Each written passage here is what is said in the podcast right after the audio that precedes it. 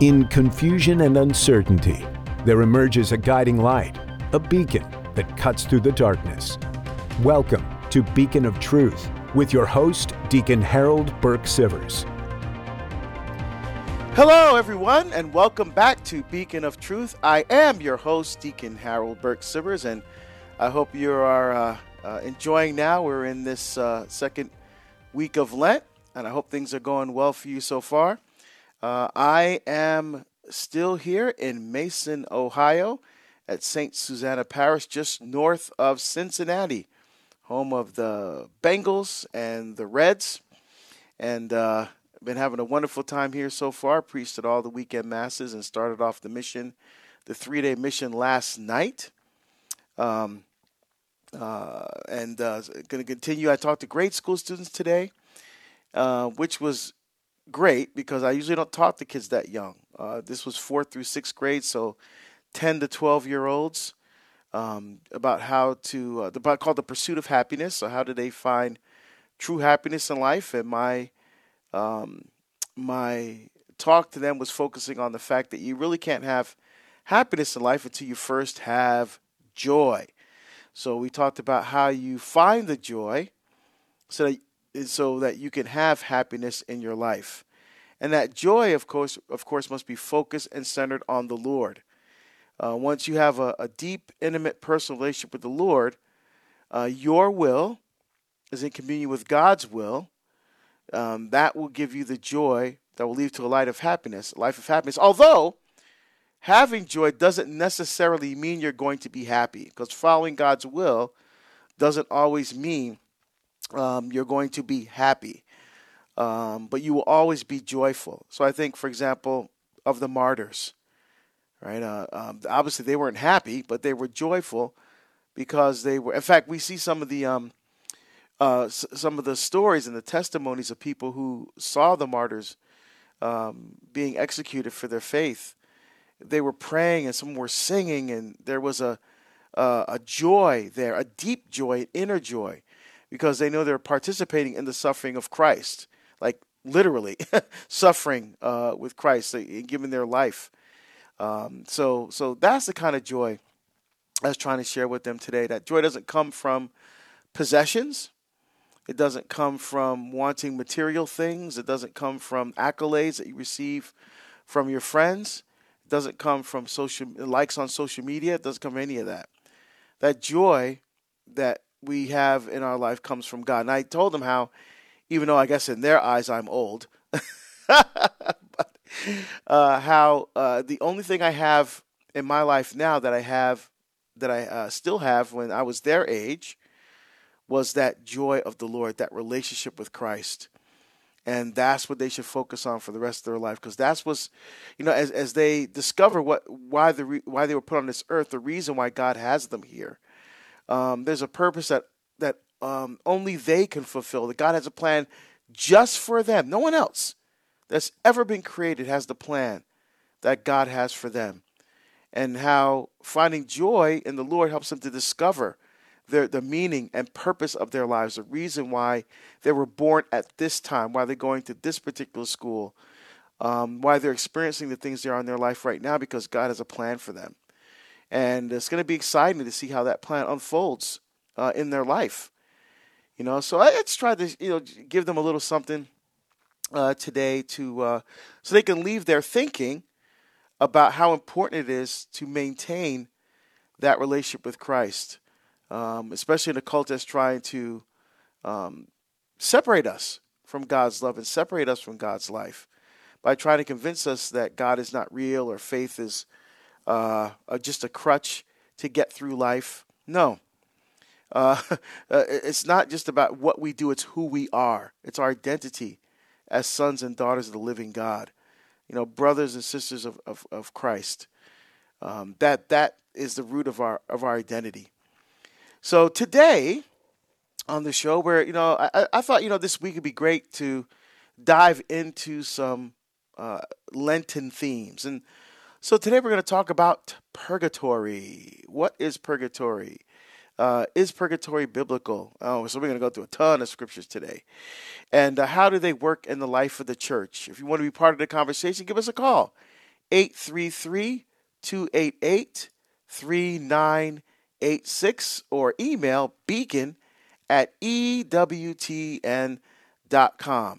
And as usual, the show is able to uh, run as smoothly as it does because of our great show team. We have Matt Kabinski, our call screener, our social media guru, Charles Beery, and the producer, Ace McKay. Ace is in the place. How you doing? I'm good, man. I, I love as you're talking to teens that you're getting them comfortable in their own skin based on how God identifies them. Because I have teens at home and still trying to embed that into them. You know, let Christ identify you. Don't let the amount of follows and likes and, you know, whatever, you know, based on a picture you posted, you know, dictate who you are.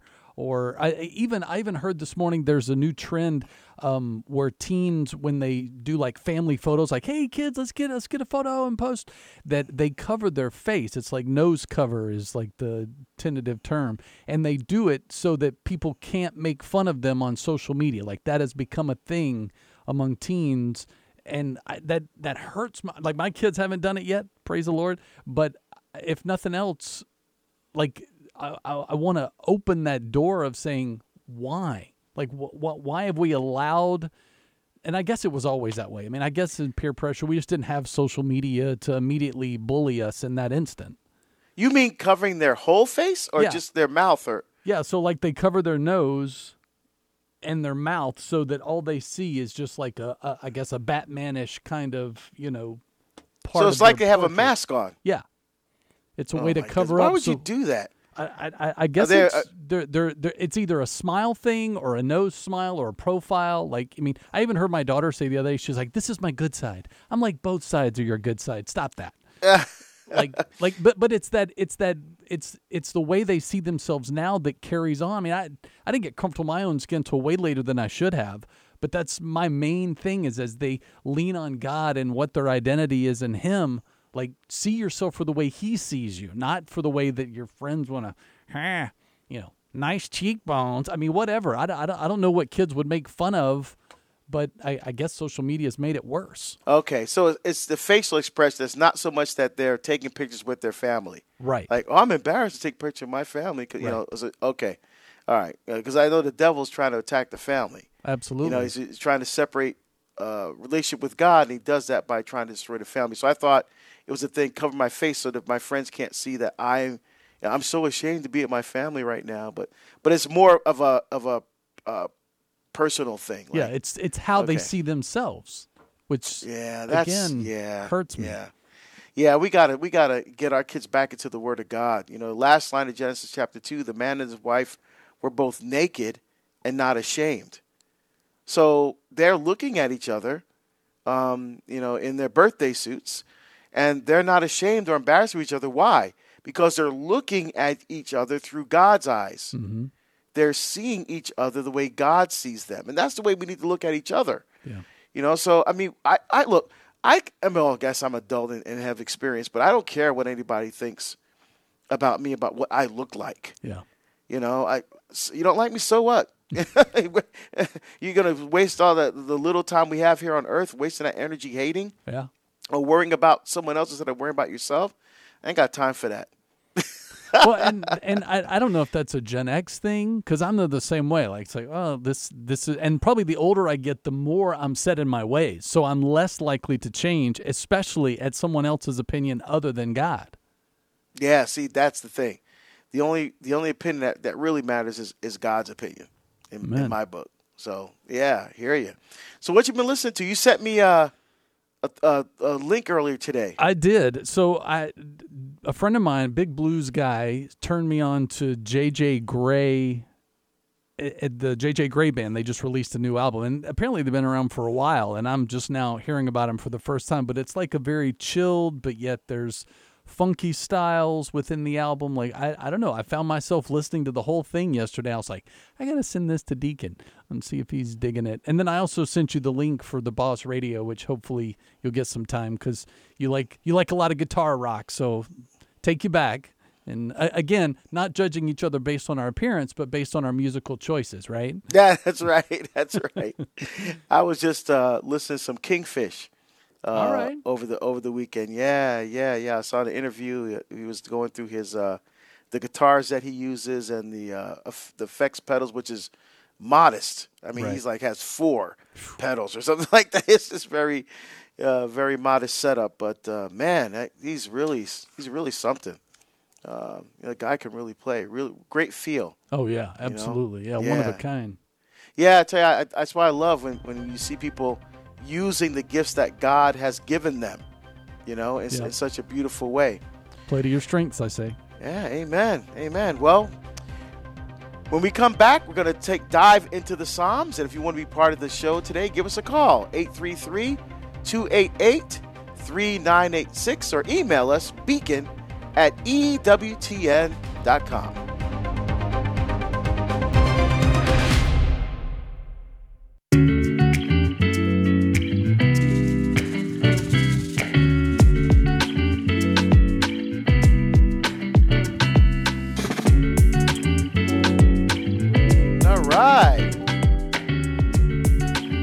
that vibe, man. That's that's some good stuff right there. That's the chill for a Monday. No Yeah. what kind of day you had, like, I need to lay back. It's, I got That's four right. more days in front of me. Amen. You're listening to Beacon of Truth. I'm your host, Deacon Harold Burke Sivers, and today's topic is purgatory. If you want to be part of the conversation, give us a call, 833 288 3986, or email us beacon at EWTN.com. want to let you know that uh, while you're going through Lent, having any of the Eucharistic mysteries that come along with your journey, deepening your walk with God, you can find out more about this free e booklet, The 12 Stations of the Most High Eucharist, available at EWTN.com slash Catholicism. When you get some time, again, EWTN.com slash Catholicism today.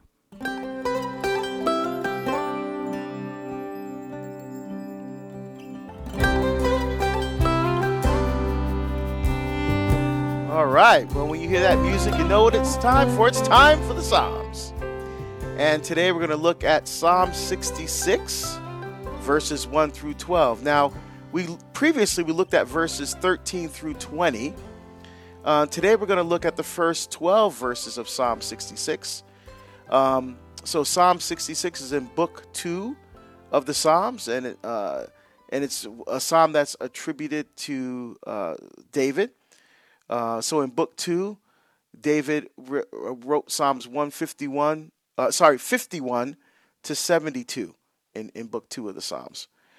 Um, and so it starts off the, the prescript, which is verse one, for the choir master, a song, a psalm. Hmm, very simple. And then it says, Cry out with joy to God, all the earth. Oh, sing to the glory of his name. Render him glorious praise. Say to God, How awesome your deeds. I love that. I, I just love it. Just comes right out the box, just praising God. You know, cry out to God, all the earth. And and uh, how does the earth cry out to God? You know, like when the, the whales do their whale calls, that's a cry out to God. When the birds chirp, when the when the plants grow, when the bees buzz, and when when nature does what it's intended to do uh, through God's creative hand, uh, that they're crying out to joy. They're praising the Lord by by fully being who God created them to be, and singing to His name. How awesome your deeds! I love that. You know, because there is a song, right? Our God is an awesome God. Right? I, I love the wording there. Because of the greatness of your strength, your enemies fawn upon you. Because before you all the earth shall bow down, shall sing to you, sing to your name. All right. So the uh, because the the greatness of the Lord's strength, the enemies even will capitulate. Yeah, they, they will eventually come to honor the Lord. And before you, all the earth shall bow down again and rejoice in the Lord. I love that. Come and see the works of God, verse 5 says. Awesome his deeds among the children of men. He turned the sea into dry land. They passed through the river on foot. Right? So come and see the works of the Lord. So I, I, I think about Eucharistic miracles, for example. You want to see the works of God, uh, especially those who are unbelievers? What about Eucharistic miracles? You know, um, I, I love that. And awesome his deeds among the children of men. And this is why we have to share our experience of experiences of encountering Christ, encountering the living God, how he has, has moved in our lives, how we bear witness to what God has done in our life when we have given ourselves over completely to him. That's something we can't keep to ourselves. You know, so we have to we have to tell people about what God has done for us. And and and, here in verse 6 it recounts uh, from Scripture what ha- what the great things God has done for the people of Israel. He turned the sea into dry land. They passed through the river on foot. Of course, um, uh, uh, uh hearkening back to Exodus, you know, when in the crossing of the Red Sea.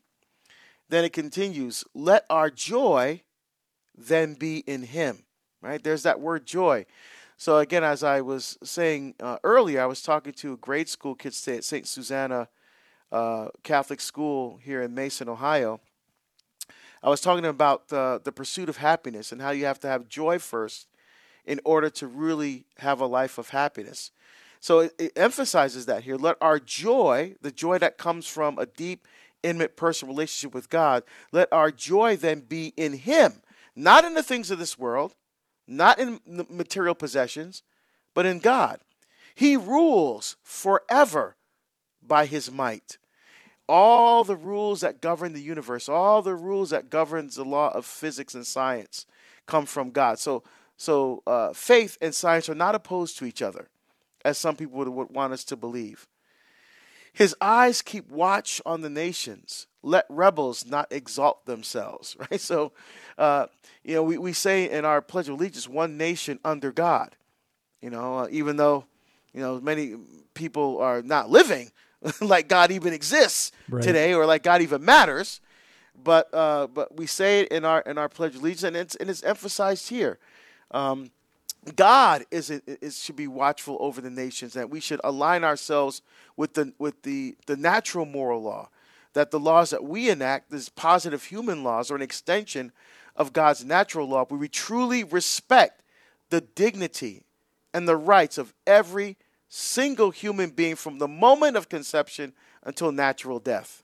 Yeah, and I love this too because it's a reminder to be thankful in our prayers for what he's done and doing, but then it's a reminder to shout those praises to tell people, hey, let me tell you what God's doing.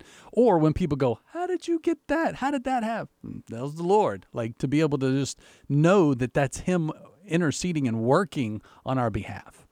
Yes, amen. Before we continue, I just want to uh, mention here uh, uh, Steve from California called in and asked what translation the Bible I'm using. So for uh, the scriptures, I typically use the Revised Standard Version Catholic edition, but for the Psalms, I'm using the Revised Grail Psalms, the Revised Grail Psalm translations, which is not part of the RSVCE. And again, I'm using this particular version because it's uh, a little more faithful to the Hebrew. Um, than the than the, the version the RSVCE. So that's why I'm using this one. Uh, so the psalm continues in verse eight. O peoples, bless our God. Let the voice of his praise resound. And I love this. Of the God who gave life to our souls and kept our feet from stumbling. You know, sometimes we can feel so self reliant uh, that everything's about me. you know that that I'm the one that that's the the, the center and meaning of all existence. Uh, that my success is due to my efforts. It's all about again the, the the God of me, myself, and I in the culture. No, it's the the the reminder that God that's gave life to our souls. He's the one that kept my feet from stumbling. Uh, so when I found the ways of the Lord and recognized that He is the heart and center of my life, then He will keep me on that path. Sometimes it's you know, we say God draws straight with crooked lines. because sometimes we take these diversions in our life, but we will always stay on the path of righteousness if we remember that it is God that is the heart and the center of our being. It's He who gives life to our souls. It is He who gives meaning and purpose to our lives when we align ourselves with His holy will. Verse 10 For you, O God, have tested us. You have tried us as silver is tried. Of course. You know, we're, we're, we're tested by God in our lives. Look, Jesus, before he began his public ministry, he was tested. by by Satan in the desert. You know, so so uh, God uh, went through that to to show us that look, we are all going to be tempted. We are all going to be tempted to to move away from God's love. There are going to be distractions that come into our lives that are going to try and make us the center instead of God as the center. You know, uh, to move us away from His love. And so, yes, we're going to be tested.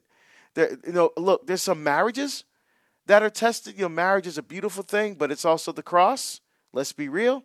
It's a beautiful thing, but but it takes work. It really does take work for from both uh, husband and wife, both spouses to make the relationship um, uh, to work, and it's worth it. Very much worth it. Also, relationship with the kids are going to be tested. Sometimes, uh, taking care of a sick parent is is going to be a test as well. Um, you have tried us as silver is tried. So, what do you mean by silver is tried? So, when they bring an ore out of the ground, that ore has to be purified, right? So, you just don't take a piece of silver out of the ground and just manufacture it. You have to remove the impurities from it so that that silver is pure as possible which is you know which is why i picked this particular song because we're going to talk about purgatory uh, in, in the next segment which is that same kind of thing removing that slag removing those last vestiges of us holding on to the things of this world so we can give ourselves totally complete. Not even the desire to sin can exist before God. Um, and so I, I, love this part of the psalm where we're, we're, we're um, where we're removing, just like silver is trying removing those impurities from our lives. Wouldn't you say, though, too, have you had those moments when even your strengths of what draws you to God can also be a distraction? When you – let those things take over like oh well this is happening because i'm anointed by the lord and then ego takes over right? So the thing that he's blessed you with can suddenly also be that stumbling block well that's where job comes in you know, yeah. you know uh, the lord giveth and the lord taketh away blessed be the name of the lord right. so no matter what is going on you have to you have to honor and glorify god hmm. and recognize okay in this time of blessing it's nothing that I did, it's nothing that I deserve. This is something that's a gift from God that maybe we need that encouragement. Yeah. We, we need that special lift by the Lord, that little lift by the Spirit to continue to go forward so that His will can be accomplished in, in, uh, in the world through us and through how He has called us to do that. So, yeah, we, we, the ego has to get out of the way. There has to be nothing there but Jesus. We need that a bumper sticker. Get out of God's way. Yeah, there you go. There you go. Uh, and again, it continues this theme in verse 11. You have led us, God, into the snare. You have laid a heavy burden on our backs, right? And, and, and what's that reminder of? The cross. Jesus took the burden of our sins, symbolized on the cross, on his back, and he carried that up the hill. And sometimes we feel like that in our life, that we are burdened with something, uh, and, we're carrying that burden up the hill of our lives. And uh, but God is always with us. Remember, even Jesus needed help carrying his cross. So we need to ask God in those moments to have him come in and help us to bear that cross as well. Then finally, in verse 12, you let men ride over our heads. We went through fire and through water. So again, carrying this theme, you know, you brought us through this time of fire, we feel like burning, time through water, we feel like drowning. But then you brought us to a place of plenty. Ah, see, the suffering is not the end, right? Uh, uh, death is not the end. There's more to life than what this culture says. It's just uh, uh, nothing. You just just live life and just die. So maximize pleasure, minimize pain, and then die. No, there's a place of plenty, and that's called heaven. So when we come back, we're going to dive into the church's teaching on purgatory. When we part of the program, give us a call, 833 288 3986, or email beacon at EWTN.com.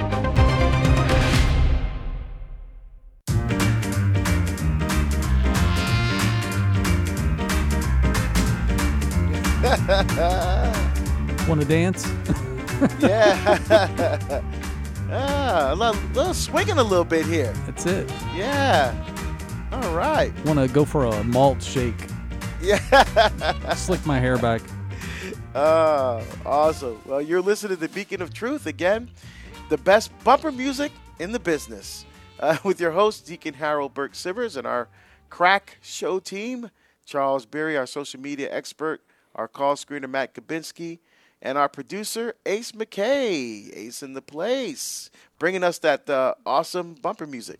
Thank you. Of course, we want to say congratulations going out to another one of the EWTN radio family members. Uh, Catholic Radio Indy is celebrating 20 years with us this week and serving Indianapolis as well as central Indiana with five FM stations. So, congratulations to Gordon Smith and his team at Catholic Radio Indy from your friends at EWTN.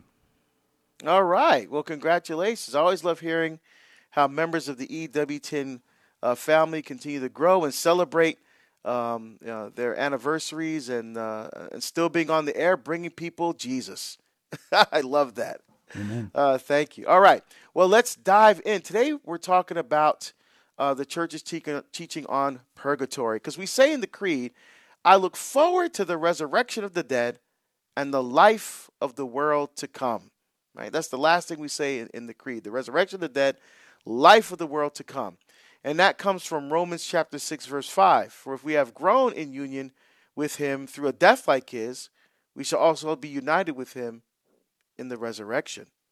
Right? So, what is what is this doctrine of purgatory? It says it says that all who die in God's grace and friendship, right, but still imperfectly purified, are indeed assured of their eternal salvation.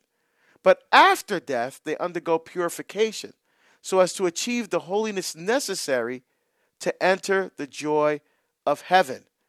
All right, so that, okay, that may raise a question. If Christ's work on the cross is all sufficient, then why don't I go straight to heaven after I die? Right? I mean, if if, if Christ accomplished uh, uh, uh all his work on the cross, if there's nothing more that has that Christ has to do because he died on the cross, then why don't I just go straight to heaven? So I want to uh, dive into this by giving an example from 2 Samuel cha- uh, chapter uh, chapters 11 and 12. So I'm not going to get the whole thing, but you're all familiar with this one. This is David and Bathsheba. So David sees Bathsheba bathing. He finds out that she's married. Besides that, he, he has an extramarital affair with her, gets her pregnant and then uh, plots to kill her husband, Uriah. And after Uriah is dead, the prophet Nathan says that God will punish David. And what does David do? David repents. Right? So God's prophet, God's instrument, Nathan tells David that God has forgiven his sin and that he will not die. But hold on. Second Kings chapter 1 is the death of David. You know, when David's time to die drew near, it starts off. So David is going to die. In fact, we all going to die. So what do they mean by when, when the prophet Nathan says, you will not die? Remember the word in Hebrew for death is mavet. It, does, it doesn't mean just physical death. It means to cut yourself off from the life of God. So because David had repented from the very serious mortal sin that he committed both adultery and murder, God will forgive him. But the child that will be born to Bathsheba will die. See, so even God, though God has forgiven the sin, there is still a temporal effect or a temporal punishment of that sin. Right? And that is what has to be purged in purgatory that temporal punishment to do sin, those last attachments to those things. Why? Even though God forgives our sin in confession and restores sanctifying grace, which is the grace we need to get to heaven, our sins affect the lives of others. The temporal punishment of sin still remains. So, the sacrament of reconciliation restores sanctifying grace in the case of mortal or deadly sin, again, which is the, the benchmark is violation of the one of the Ten Commandments and increases sanctifying grace when we confess venial sins. Uh, and where does this teaching come from, this mortal sin and venial sin? Because sometimes, you know, our, our uh, Protestant brothers and sisters will, you know, give us a hard time because, you know, they, they say, you, you guys like to put things in categories. The Bible says all wrongdoing is sin. You Catholics have this kind of sin and that kind of sin and mortal sin and venial sin. And that's not what the Word of God says. Uh, hold on. First John chapter 5, verses 16 and 17. If anyone sees his brother committing what is not a mortal sin, and the word there for mortal in Greek is thanatos, is, is a, the word in the Septuagint in the Greek Old Testament for death. So it's a, a parallel to mavet in Hebrew. What is not a mortal sin, he will ask, and God will give him life for those whose sin is not mortal. There is sin which is mortal. I do not say one is to pray for that. Here we go. All wrongdoing is sin, but there is sin which is not mortal. So there it is. It is the Word of God, it is the Bible, it is St. John who makes a distinction. Yes, all wrongdoing is sin, but makes a distinction between sin which is deadly, which we call mortal sin, and sin which is not deadly, which we just simply call venial sin. All right? So, the life of grace. So, grace, of course, is the free and undeserved help that God gives to us to respond to his call to participate in his divine life. So that's a, a, a reminder of me of um, 1 Peter chapter 2 verse 4, which says we are partakers in the divine nature. We share in God's life. And it's grace that comes from God, free, undeserved help that when we respond yes to God's invitation to love and life, we say yes and open ourselves to that grace, we share in the God's divine life. And if we live in according with, with that grace uh, till we die, then uh, we will share life with God forever in heaven. Because it, ultimately, it's a participation in the life of God.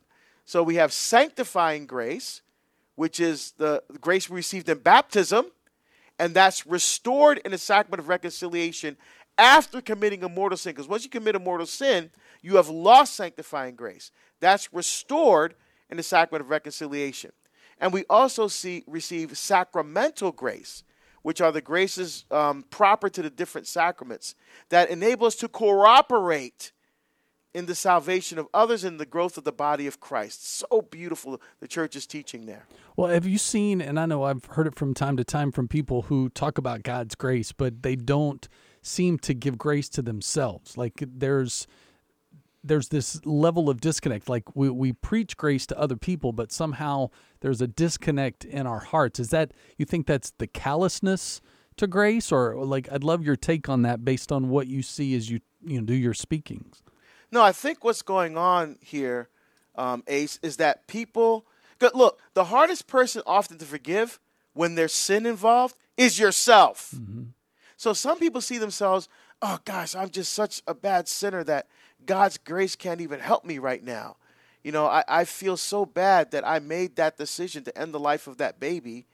Uh, and back then I didn't know. I mean, I fell for the I fell for the lies of the coach, but now I realize the, the, the errors of my ways. I, I, and even after seeking reconciliation with the church through the sacrament of reconciliation, they still feel guilty. Yeah.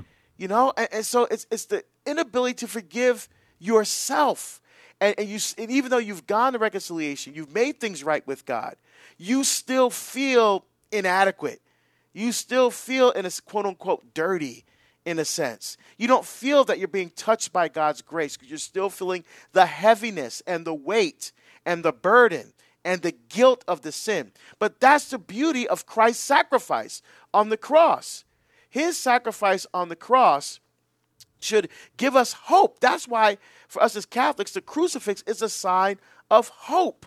Hmm. That, yes, that we can endure all these different things, and yes, that we sin, but God took our sins on the cross. He is the Agnus Dei qui tollit peccata mundi. He is the Lamb of God who takes away the sins of the world. There's nothing we can ever do. There's no sin too great. There's no hurt too deep that cannot be forgiven by the endless mercy and awesome uh, uh, uh, love of our Lord and Savior Jesus Christ. That's what we cannot forget. So we have sanctifying grace, we have sacramental grace, and God gives us to that as a gift mm. that enables us to cooperate uh, with His love so that we can have life with Him forever. So that's what I would say there, Ace. Well, and but I've heard people even say, well, you know, well, you know what I did that that's my cross to bear. Like I had that that's my punishment. I have to carry that with me the rest of my life. I've heard that more times than Well, not. look. Well, here's the thing, Ace. Christ carried his cross and died on that cross, and it was over.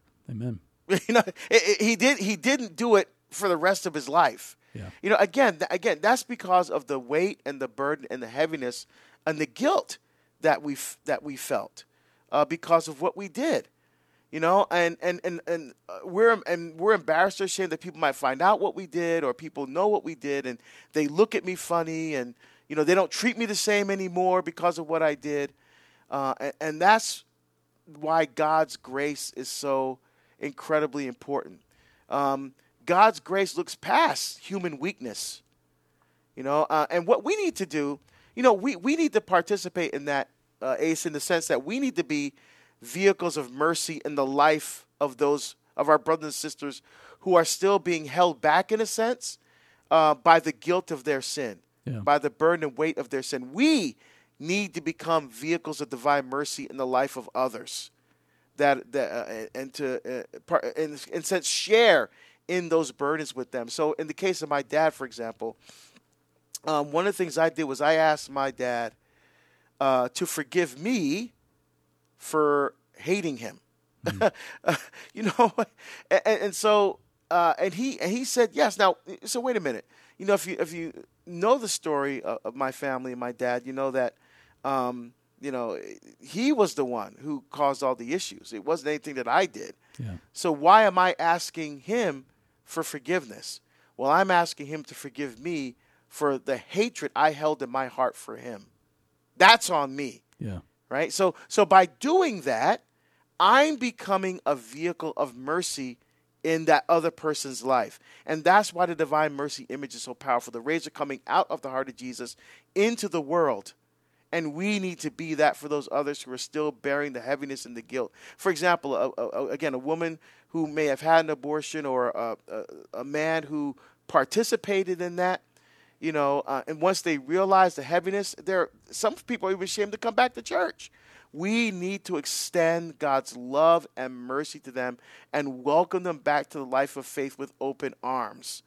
And that's going to break down the barriers of the heaviness and the guilt that they feel when they feel the loving embrace of Jesus Christ in the, the, our, their brothers and sisters Yeah. who share in the intimacy of the divine life with God. But with that, that brings up a great point. Ta- you know, ha- owning our stuff, not letting our character be compromised because someone else has a lack thereof.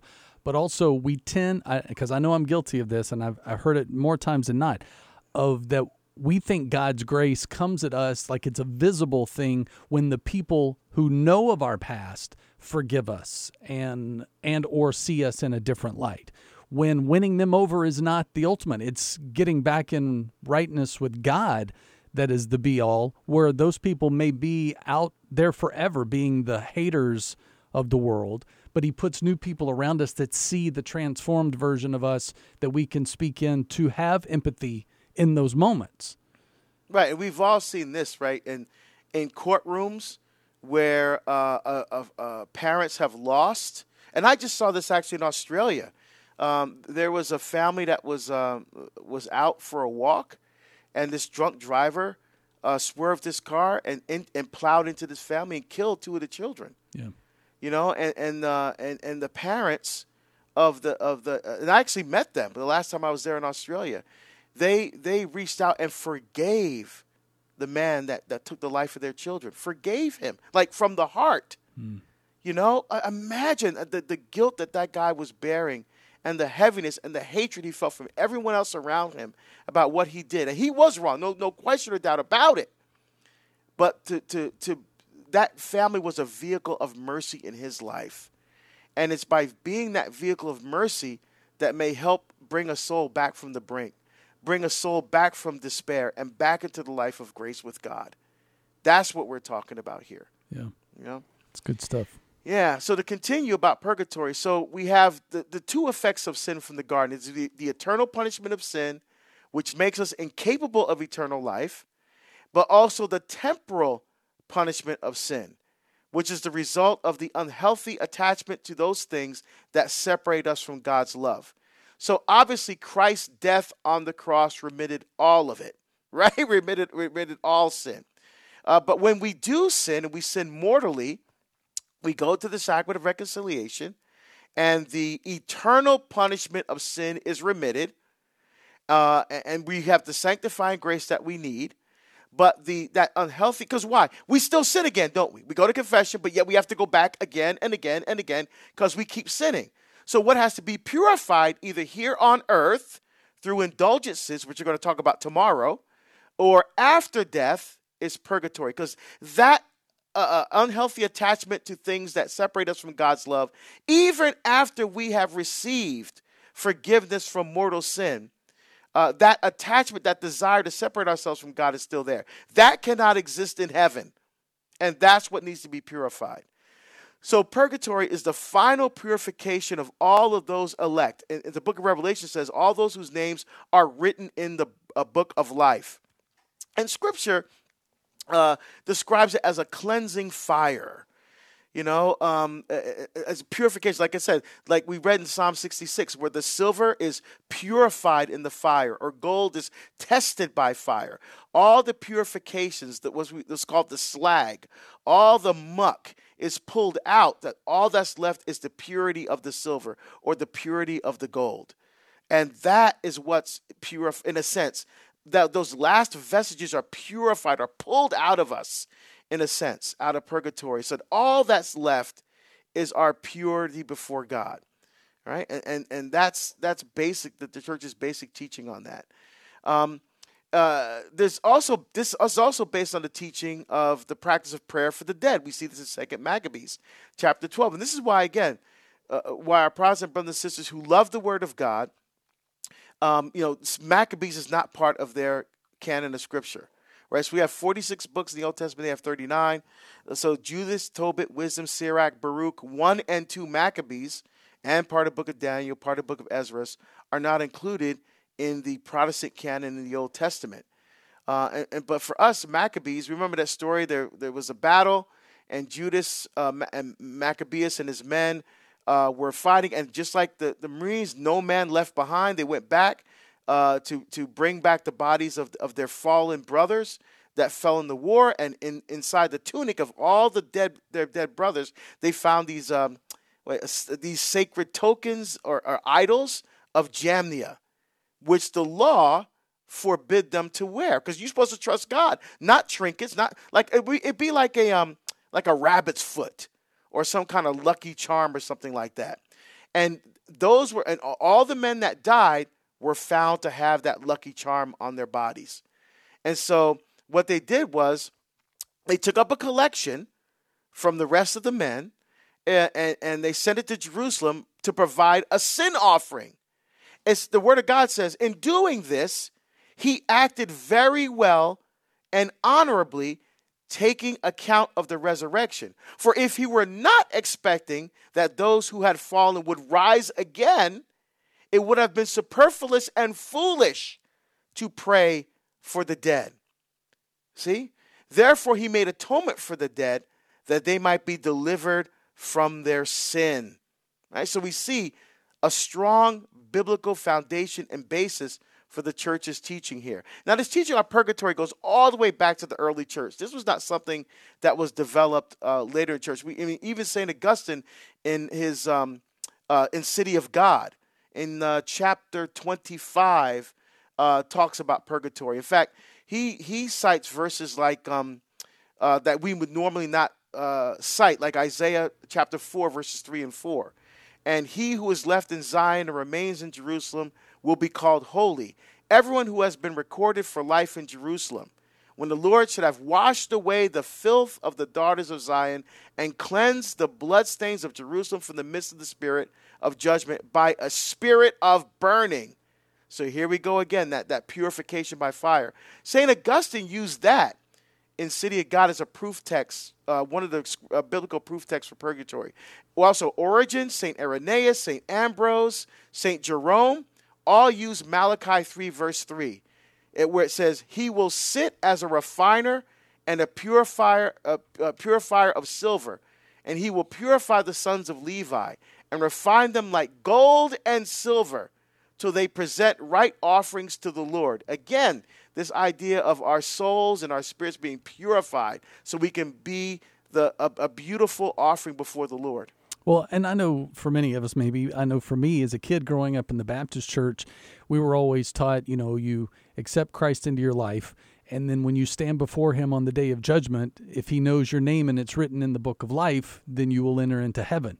So you talk about the books that are not in the Protestant Bible. I mean, that's one of those moments where I think that's where a big question for a lot of people is where where does it fall in the midst of that when you're taught that you just have to, you know, accept him and then you get to stand before him and he reads your name and goes, I knew you, and then you come into heaven. Yeah, see, that's why we use both Old Testament and New Testament verses uh, to, to show the teaching on purgatory. I use some of these because I wanted to make the connection between the Old Testament and the New Testament, uh, where the church gets the fullness of its teaching on this issue, and where the church fathers also pulled from yeah. both these Old Testament and New Testament sources. So, for example, a New Testament source would be like Matthew 5 25 and 26. Um, he says, uh, where Jesus says, Make friends quickly with your accuser while you are going with them to court, lest your accuser hand you over to the judge, and the judge to the guard, and you be put in prison. Truly I say to you, you will never get out until you have paid the last penny. Right? Mm-hmm. So we consider uh, uh, uh, uh purgatory like the prison and that purification process. And when we've paid that last penny, when we've we've removed the last vestiges of attachments to the things of this world, then we'll be worthy to stand before the Lord in heaven. Now remember, if you're in purgatory, you're going to heaven. Right. It's not a matter of am I going to make it? No, right. you are going to heaven. You know how, how, a little kid described it once. He said it's like when you before you go into the house, you have to wipe your feet on the mat before mm-hmm. you go in. Mm-hmm. Right? right? I mean, you're going to go in the house. You're going in. Yeah. But you have to wipe your feet to get the, the last of that dirt off so you don't track dirt in the house. And I said, hey, that's for, for, for, a little kid, that's pretty good. Yeah. You know, but that's that's the idea here. It's not that you're not going to go to heaven. Remember, everything we're talking about purgatory is all because of the merits of Jesus Christ on the cross. This is not an extra biblical doctrine. This is not something that the Catholic Church made up. This is, be, and we we say this clearly.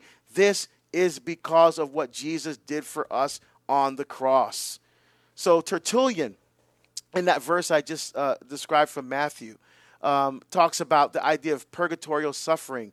Uh, and and the idea of um, uh, you know paying for the last penny. This is one of the verses that he used. Another one is First Peter, chapter one, verses six and seven.